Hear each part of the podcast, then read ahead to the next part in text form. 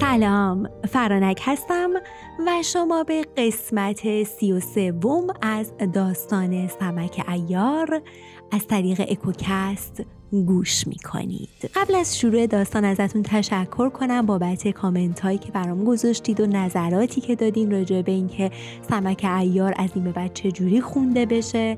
خب نظرات متفاوت بود، خیلیاتون موافق بودین با این که همینطور خونده بشه بدون خلاصه کردن و بعضی هم دوست داشتن خلاصه بشه. پس من از این به بعد سعی میکنم داستان رو باز عیناً از رو میخونم، اما جاهایی که همونطور که قبلا گفتم نامه هایی هست که دوباره تکرار میشه یا جاهایی که حالا احساس میکنم خیلی داره کشدار میشه رو سعی میکنم خلاصه تر بگم تا اینکه میگم بتونیم لذت ببریم از شنیدن این داستان، چون واقعا حیفه. مرسی خلاصه از اینکه من رو همراهی میکنید، خیلی برام ارزشمنده. بریم ادامه داستان رو بشنویم.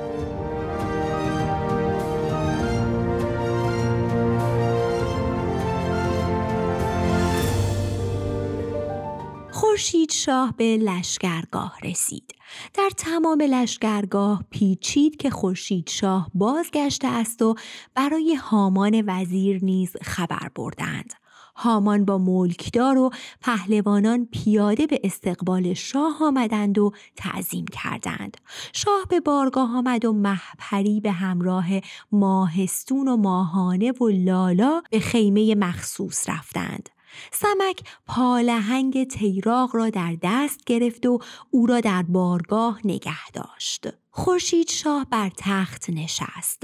سمک عیار گفت: ای شاه، تیراغ را برای چه نگه می‌داریم؟ او را بکشیم. هامان وزیر گفت: ای برادر، هرمزکیل در دست آنهاست.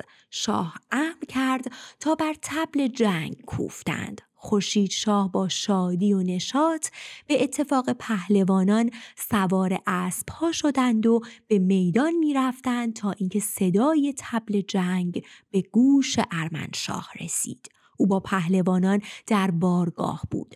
پس گفت: چه شده که صدای طبل از لشکرگاه آنها می آید؟ آنها دیروز در سوگ بودند و امروز شادی می کنند. شاید به خاطر شاه خود می خواهند جنگ کنند.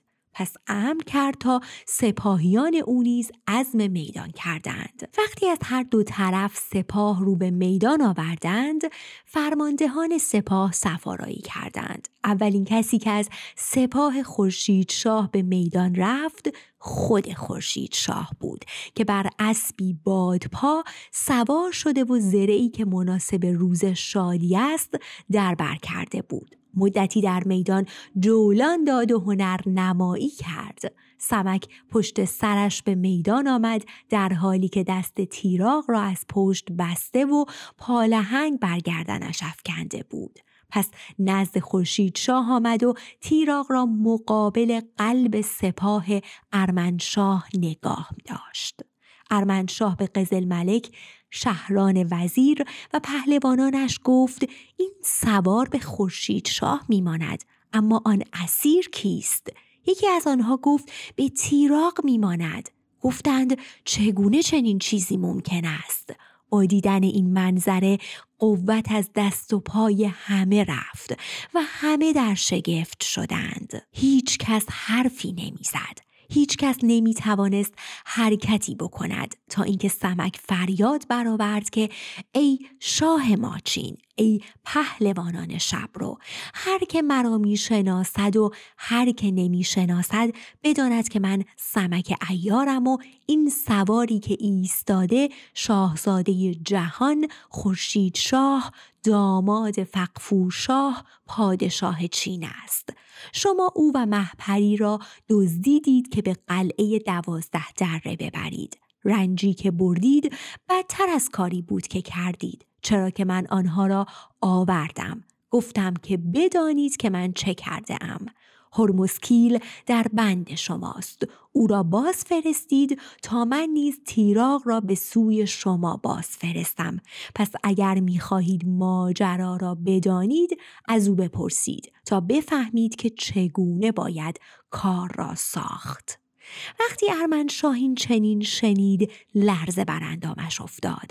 پس امر کرد تا طبل آسایش زدند و گفت امروز نمیتوان جنگید. آنگاه هر دو لشکر بازگشتند. خورشید شاه به بارگاه آمد و بر تخت نشست و امرای دولت به خدمتش حاضر شدند و به نوشیدن شراب پرداختند.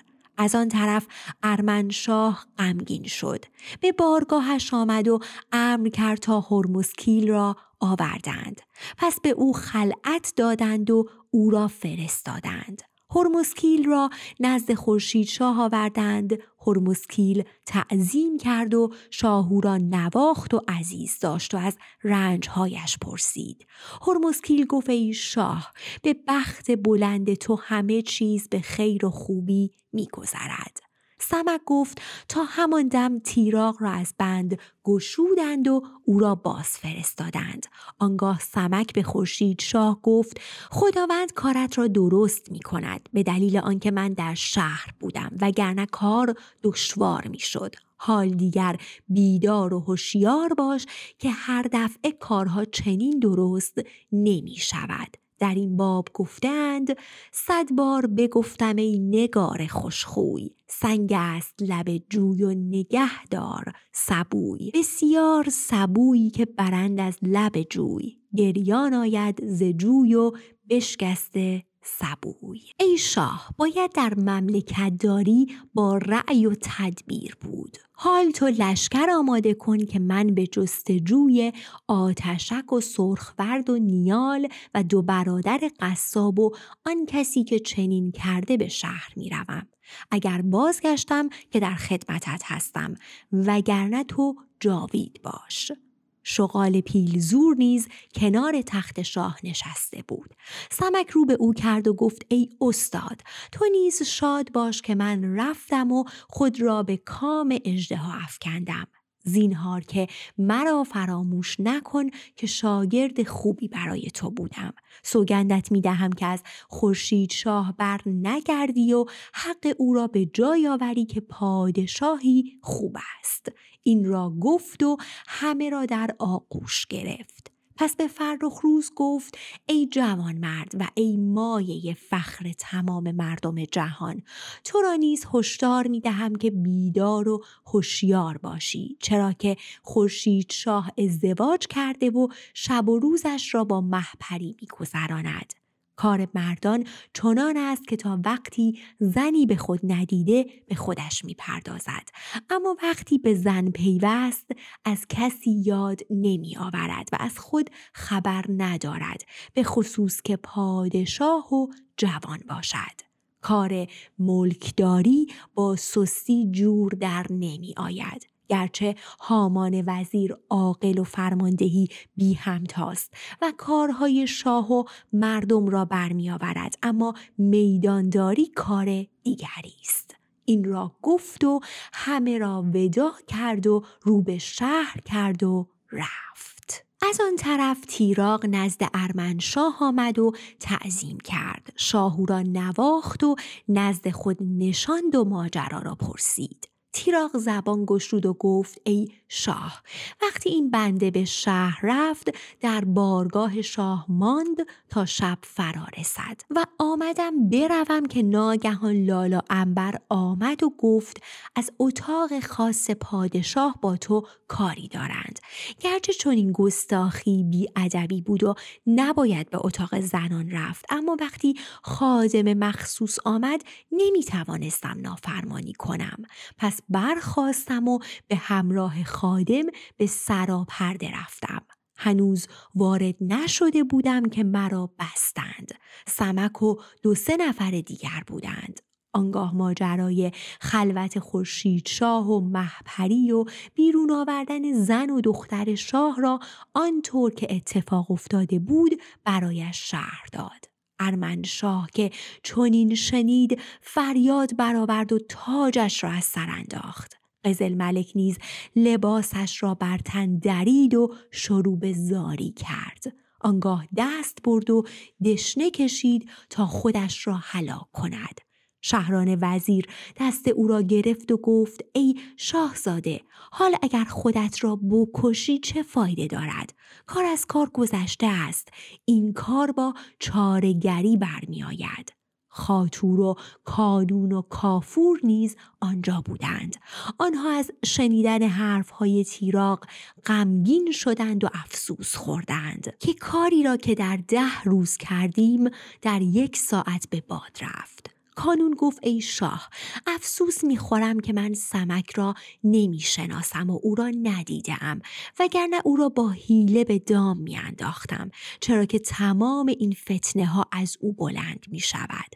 کانون در حال گفتن این سخنان بود که 50 سوار همراه تیراق که برای بردن خورشید شاه و مهپری به قلعه 12 دره رفته بودند بازگشتند. وقتی به بارگاه آمدند و تیراق را دیدند که نزد شاه نشسته، گفتند ای شاه، ما تیراق را در کاخ شاه می جستیم، چرا که لالا انبر او را برد. ما در آنجا ماندیم تا کنیزکان به ما گفتند که تیراق به همراه زن و دختر شاه و خورشید شاه و مهپری و لالا انبر ناپدید شدند. ما به لشکرگاه آمدیم تا شاه را از ماجرا باخبر کنیم. ارمنشاه با شنیدن حرفهای آنها پشت دستش را با دندان کند.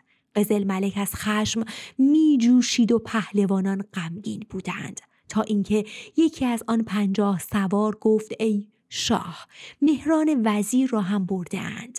ارمنشاه گفت ای کاش که این مهران وزیر هرگز در این دنیا نبود و ما او را نمی دیدیم که تمام این فتنه و آشوب از کارهای او برمی آید، وگرنه ما با مهپری چه کار داشتیم، تا اینکه شهرت مهپری به ما رسید و ما از وجود او آگاه شدیم و به جستجویش برآمدیم. به حرف همین مهران وزیر بود که جهانی ویران شد. شهران وزیر گفت ای شاه، حالا دیگر چنین شده است، چاره کار آن است که در این کار خوب بیاندیشیم، برای اینکه تمام این آشوب و فتنه به خاطر مهپری بوده و هست. حال که او و خورشید شاه به هم رسیدند و کام گرفتند، به جستجوی او بودن کاری محال و نارواست. تا وقتی که مهپری دختر بود، به امید اینکه مردی به او نرسیده روا بود که در جستجویش بودیم. زنان مانند جواهر هستند که تا دخترند جواهری نفیس هستند که حتی هوا هم گردی بر آنها نیفشانده و دست هیچ غواصی به آنها نخورده و در عمق دریای خداوند پرورش یافته است. چون این زنی در میان تمام مردان طالب دارد. اما وقتی به دست قواسی رسید و مردی از او کام دل گرفت، مانند مهره‌ای سفالی می شود، گرچه حوری بهشتی است که از بهشت بیرون آمده باشد. دیگه ببخشید، اینا همه تفکرات اون زمان بوده و نباید ناراحت شد، چون بالاخره این داستانی بوده که در گذشته وجود داشته و این تفکر نسبت به زن، گرچه که هنوزم تو بعضی از روستاها و بعضی از جاها و کشورها وجود داره، ولی خب اون زمان هم بوده دیگه و زیادم بوده. امیدوارم از شنیدن این قسمت ها ناراحت نشید و هرس نخورید.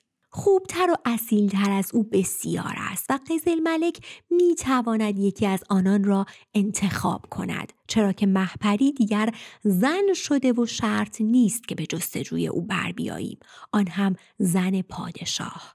آیا هیچ عاقلی زن پادشاه را می آورد؟ جستجوی او دیگر روانی است و در نزد هیچ دانایی پسندیده نیست. دیگر اینکه ای پادشاه، مادر و خواهر قزل ملک در دست آنهاست.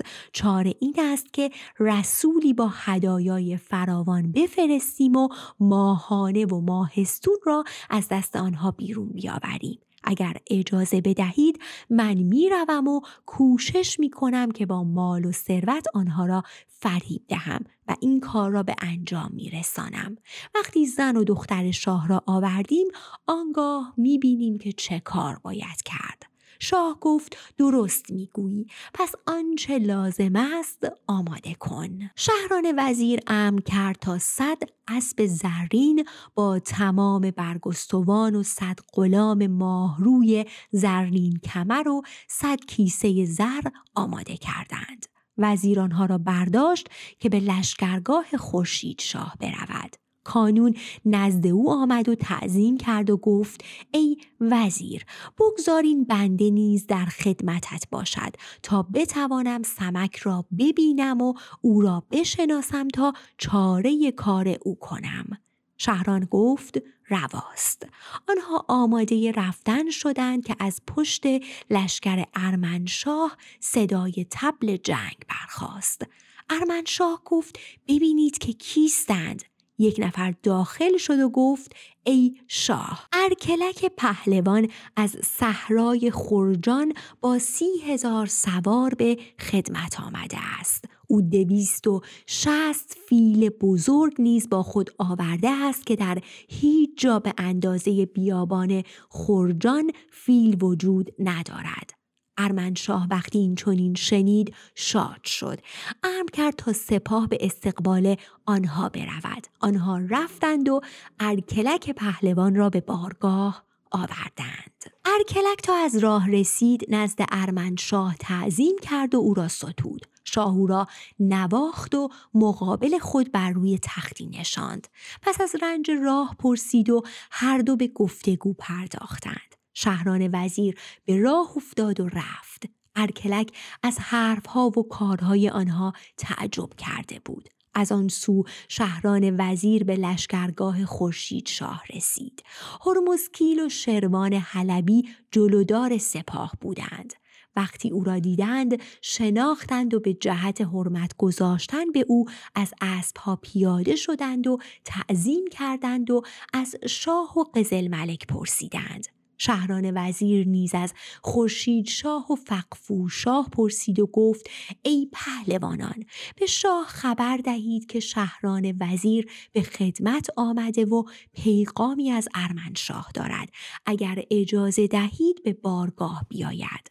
هرمزکیل آنها را همانجا نگاه داشت و شروان حلبی را برای خدمت به شهران وزیر در آنجا رها کرد و خود به بارگاه آمد و نزد شاه تعظیم کرد. گفت ای شاهزاده، شهران وزیر به خدمت آمده و از ارمنشاه پیغامی دارد.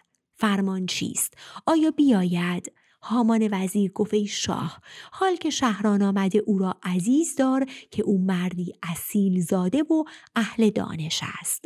خورشید شاه امر کرد تا بارگاه را با پارچه های زربفت آراستند. تخت شاهی نهادند و در اطرافش کرسی های زر و نقره گذاشتند. جای پهلوانان را مشخص کردند و غلامان در 2-3 صف ایستادند و سرهنگان و خدمتکاران را هر یک در جای خود نگاه داشتند. آنگاه امر کرد تا تمام خواص به استقبال شهران وزیر رفتند و او را با اعزاز و تکریم فراوان به بارگاه آوردند. شهران ساز و برگ و شوکت پادشاهی خورشید شاه را دید. پس تعظیم کرد و جلوی تخت بر خاک افتاد. تا کنار تخت بیاید در چند جا تعظیم کرد و بر زمین سجده برد و شاه را ستود. هامان وزیر برخاست و دست شهران را گرفت و او را به بالای تختی که زیر دست خود بود نشاند. همان دم امر کرد تا شربت گلاب آوردند و خوردند. پس سفره گستردند و چنان که رسم شاهانه است دست دراز کرده غذا خوردند. وقتی از این کارها فارغ شدند مجلس بزمی آراستند. مطربان به آواز و شادی پرداختند. ساقیان شراب می‌دادند که خورشید شاه به هامان وزیر اشاره کرد که بگو شهران وزیر چه پیغامی دارد. هامان وزیر گفت ای شهران، شاه میگوید اگر سخنی داری بگو. پس شهران آنچه ارمنشاه گفته بود و آنچه که قرار بود بگوید را به خورشید شاه گفت و هرچه با خدا آورده بود به خورشید شاه عرضه کرد. شاهزاده نگاهی به آنها کرد، پس سرش را بلند کرد و گفت: ای شهران وزیر، آیا از مرد عاقلی چون تو رواست که چنین سخن بگوید و پادشاه شما که چنین پیغامی فرستاده یا کارگزاران و ندیمانی که دارد این چنین با هم مشورت کنند و اینگونه بیاندیشند؟ تو که مرد با کفایت و با دانشی هستی چرا؟ شما هرچه از بدی توانستید کردید. مهپری را از قلعه شاهک بردید و در قلعه فلکی زندانی کردید و هر آنچه کردید و در آخر هم که خورشید شاه را دزدیدید. شاه با شهران مشغول این گفتگو بود که صدای طبل آمد. آشوب و قوقایی در میان لشکرگاه افتاد. شاه گفت: ببینید کیستند؟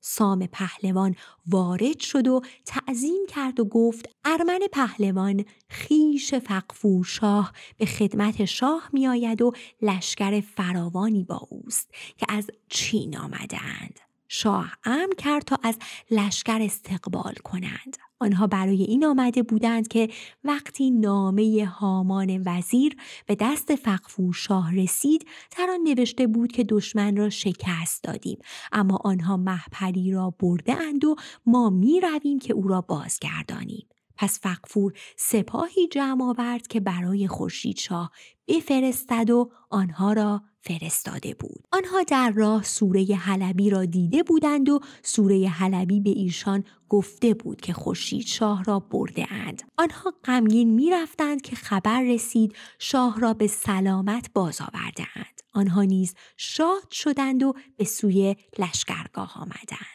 خورشید شاه وقتی لشکر را به استقبال آنها فرستاد، امر کرد تا به شهران وزیر خلعت دادند و هدایایی را که با خود آورده بود به او باز دادند. وقتی که شهران وزیر در بارگاه بود، کانون بیرون و نزد رکابداران ایستاده بود. او از خدمتکاران میپرسید که خورشید شاه و مهپری را چگونه بردند و چگونه باز آوردند. هر کس حرفی میزد. یکی گفت: خداوند چنان کار را درست کرد که تمام آنها را در همان شب به همراه دختر و زن ارمنشاه باز آوردند. دیگری گفت: لالا انبر با سمک عیار همیاری کرد و این کار از آنها صورت گرفت.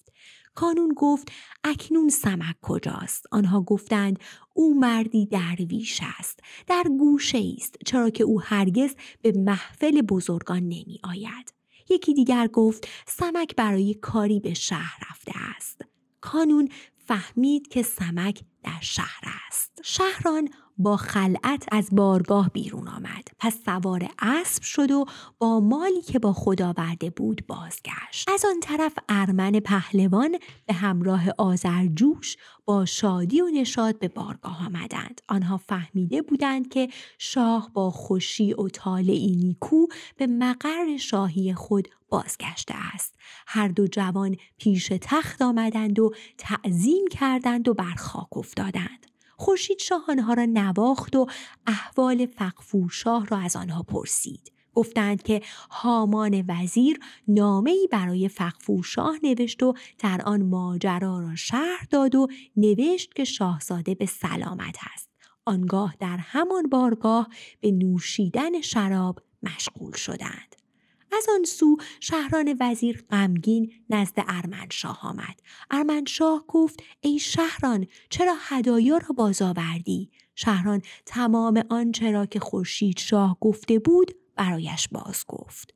ارمنشاه گفت: راست میگوید، گناه از ما بود و بر گردن آنها میاندازیم. شهران گفت: ای شاه، حال دیگر چنین پیش آمده و کار از کار گذشته است. حال دیگر ساکت ماندن روا نیست. برای آنها لشکری از چین رسید و برای ما نیز کمک آمد. تدبیر آن است که آماده جنگ شویم و با آنها نبرد کنیم تا ببینیم که بخت و اقبال با که یار است. قزل ملک گفت: ای پدر، جز جنگ هیچ مصلحت نیست. باید شمشیر زد تا همه چیز روشن شود. شاه گفت: فرماندهان لشکر را آماده کنید. فردا روز جنگ می کنیم.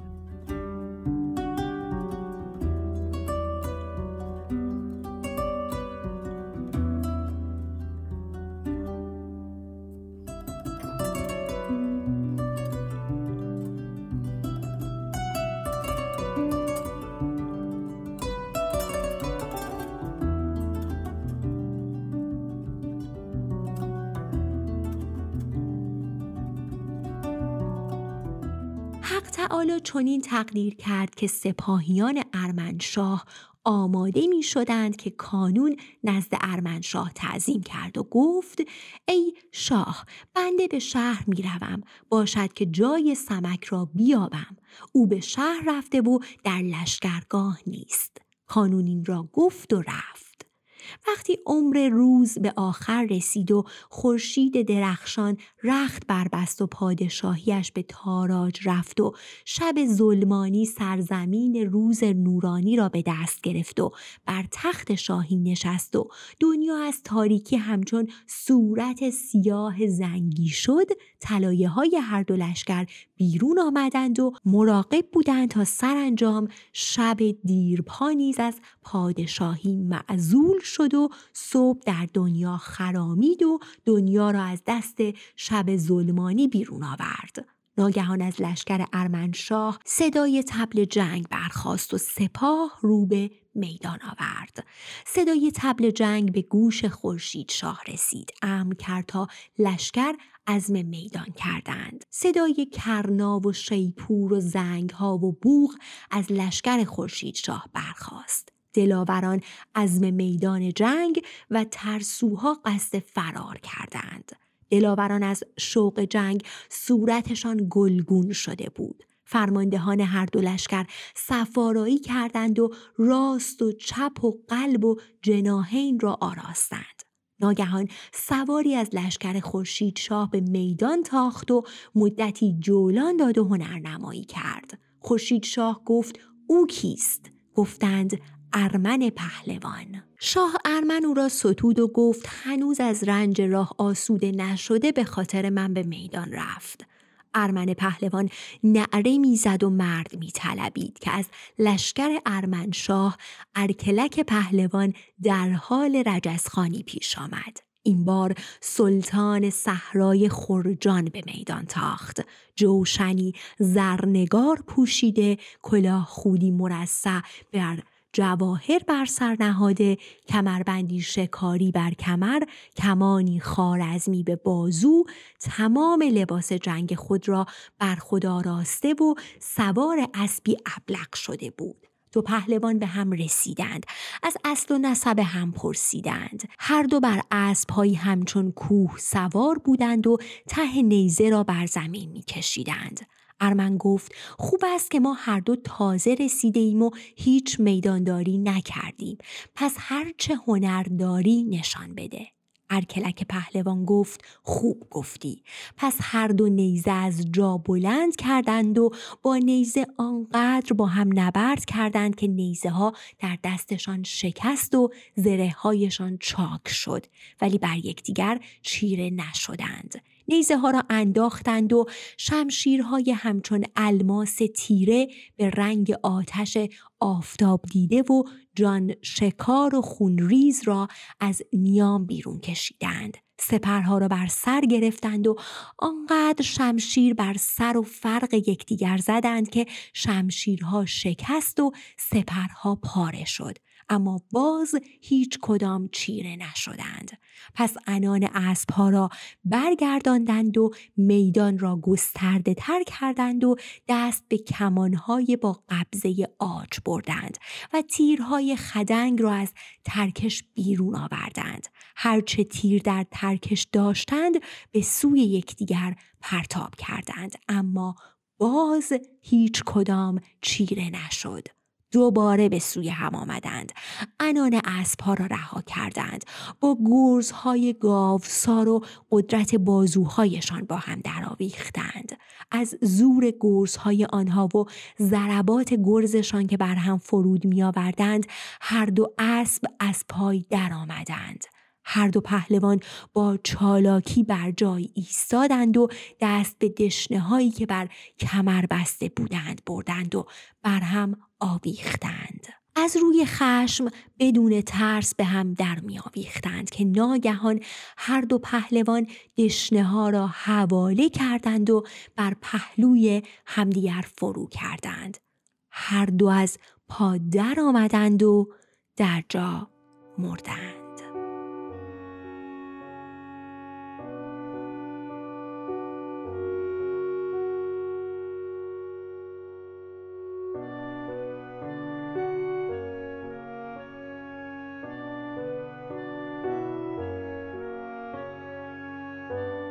سپاهیان هر دو طرف چنین دیدند فریاد برآوردند.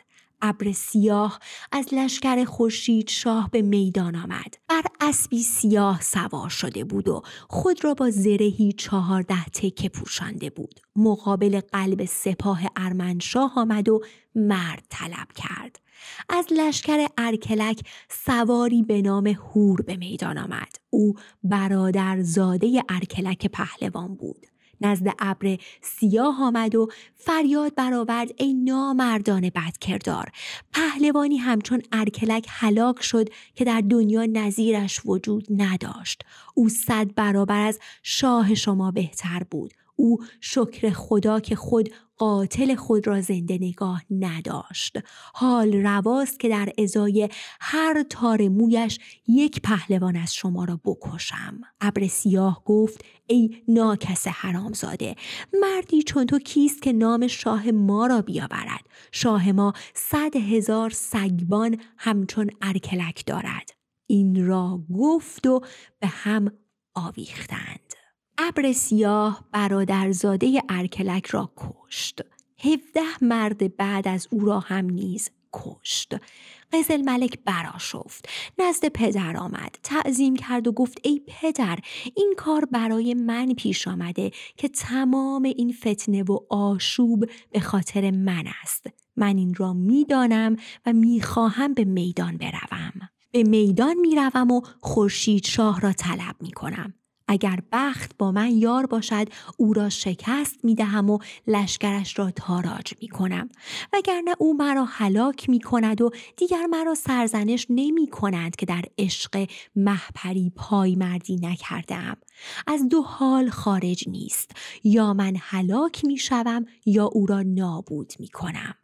ارمنشاه با دستش او را گرفت و گفت: ای فرزند، تو نمیدانی که چه میگویی. خود را به هلاکت میفکن و کاری مکن که پشیمان شوی. این کار هیچ سودی ندارد.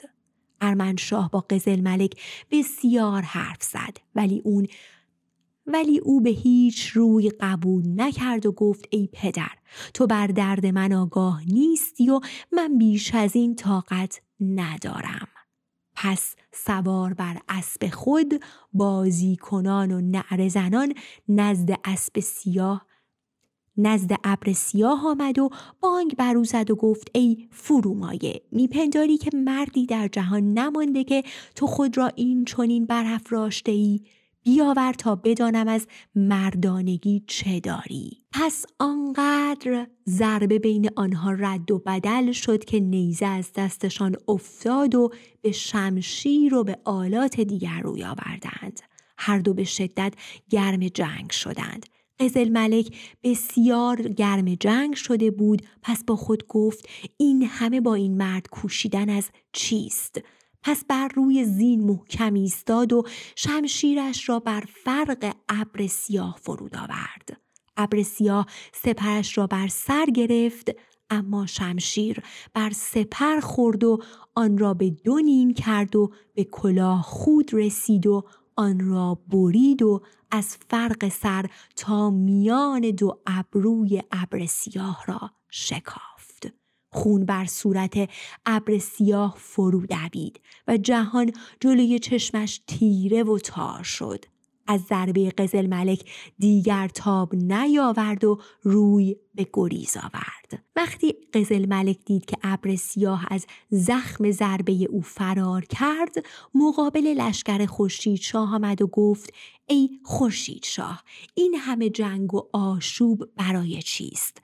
ما هر دو طالب مهپری هستیم و چندین هزار مرد سر در خاک کردند. اگر به خاطر مهپری نبود، من کجا و تو کجا؟ حالا چنین پیش آمده و مدت 1 سال است که هر دو در این رنج و مصیبت گرفتار آمده ایم. پس به میدان بیا تا با هم بیازماییم و ببینیم که بخت با که یار می شود و این سپاهیان نیز از دست ما آسوده می شوند. خورشید شاه وقتی چنین شنید، گفت: صندوق لباس رزم مرا بیاورید تا به میدان روم و جواب او را بدهم که او مرا ندیده است. خورشید شاه آمد به میدان برود، اما فرخ روز جلوی او را گرفت. به او گفت نمیگذارم تو همچون قزل ملک سبک سری کنی و به میدان جنگ بروی و خود را به خطر بیاندازی. ای شاهزاده، کار برای شاهزادگان پیش می آید و بندگان جان خود را فدا می کنند. خورشید شاه گفت آری، چنین است که تو میگویی، ولی این بار باید به میدان بروم. فرخ روز گفت به خاک پای تو و مرزبان شاه که نمیگذارم. این را گفت و منتظر جواب خورشید شاه نماند و سریعاً به میدان جنگ رفت. وقتی قزل ملک او را دید گمان کرد که خورشید شاه است. بر خود لرزید، بانگ بر او زد و نیزه بر نیزه اش زد و بسیار کوشید تا سرانجام قزل ملک نیزه‌ای به سوی فرخ روز حواله کرد که بر سینه او فرود آورد. فرخ روز سپر پیش آورد تا ضربه او را رد کند. قزل ملک با چالاکی نیزه را خم داد، چرا که مردی کار دیده بود. نیزه چنان بر پای فرخ روز فرود آمد که از آن سوی پایش به در آمد و به شکم اسبش رسید. فرخ روز از درد ناله‌ای کرد و حیران شد. پس عنان اسب را گرداند و رو به گریز آورد. قزل ملک گفت ای شاه، قرار ما این نبود، با مردانگین همه آشوب در جهان افکنده ای، پس کجا می روی؟ اگر امروز بروی فردا باز همین کار ادامه می یابد. فرخ روز گفت من شاه نیستم، من فرخ روز بنده شاه هستم. این را گفت و رفت. قزل ملک بر جای ماند، گفت افسوس گمان کردم که شکاری کردم و شاه را به دام انداختم، اما گمانم بیهوده بوده است. از آن سو خورشید شاه دید که فرخ روز زخمی شد و فرار کرد. به سوی او آمد، پس خواست تا برایش سلاح آوردند. شاهزاده زانو زد و در صندوق زره را گشود و سلاح را از آن بیرون آورد. پس 12 پارچه حریر چینی برای خنکی اندامش پوشید و روی آن جوشنی طلا و زرهی 14 تکه پوشید. رکابدار آمد و اسبی آورد که اگر بخواهم آن را وصف کنم 50 جلد کتاب می شود. پس چنین اسب آراسته‌ای را نزد خورشید شاه آوردند. خورشید شاه پای چپش را در رکاب گذاشت و بر اسب سوار شد و رو به میدان نهاد. نعره زنان و در حالی که جولان میداد مقابل قزل ملک آمد و هنر نمایی کرد. قزل ملک در قد و قامت و یال و کوپال و اسب و ساز و برگش نگاه کرد. گفت ای آزاد مرد، اگر مردی بگو نام تو چیست؟ خورشید شاه گفت ای نادان، کسی از آفتاب نام و نشان میپرسد. آیا میتوان چشمه خورشید را در میان گل و لای پنهان کرد؟ من خورشید شاه فرزند مرزبان شاه، پادشاه حلب و شام و شامات و عراق و خراسان و فارس و بغداد و مازندرانم. مردان هیچگاه نام خود را پنهان نمی دارند. حال هرچه از مردی داری بیاور، تویی که این همه لاف مردانگی می زنی. جنگ با مرا خواستی، اکنون آماده ام.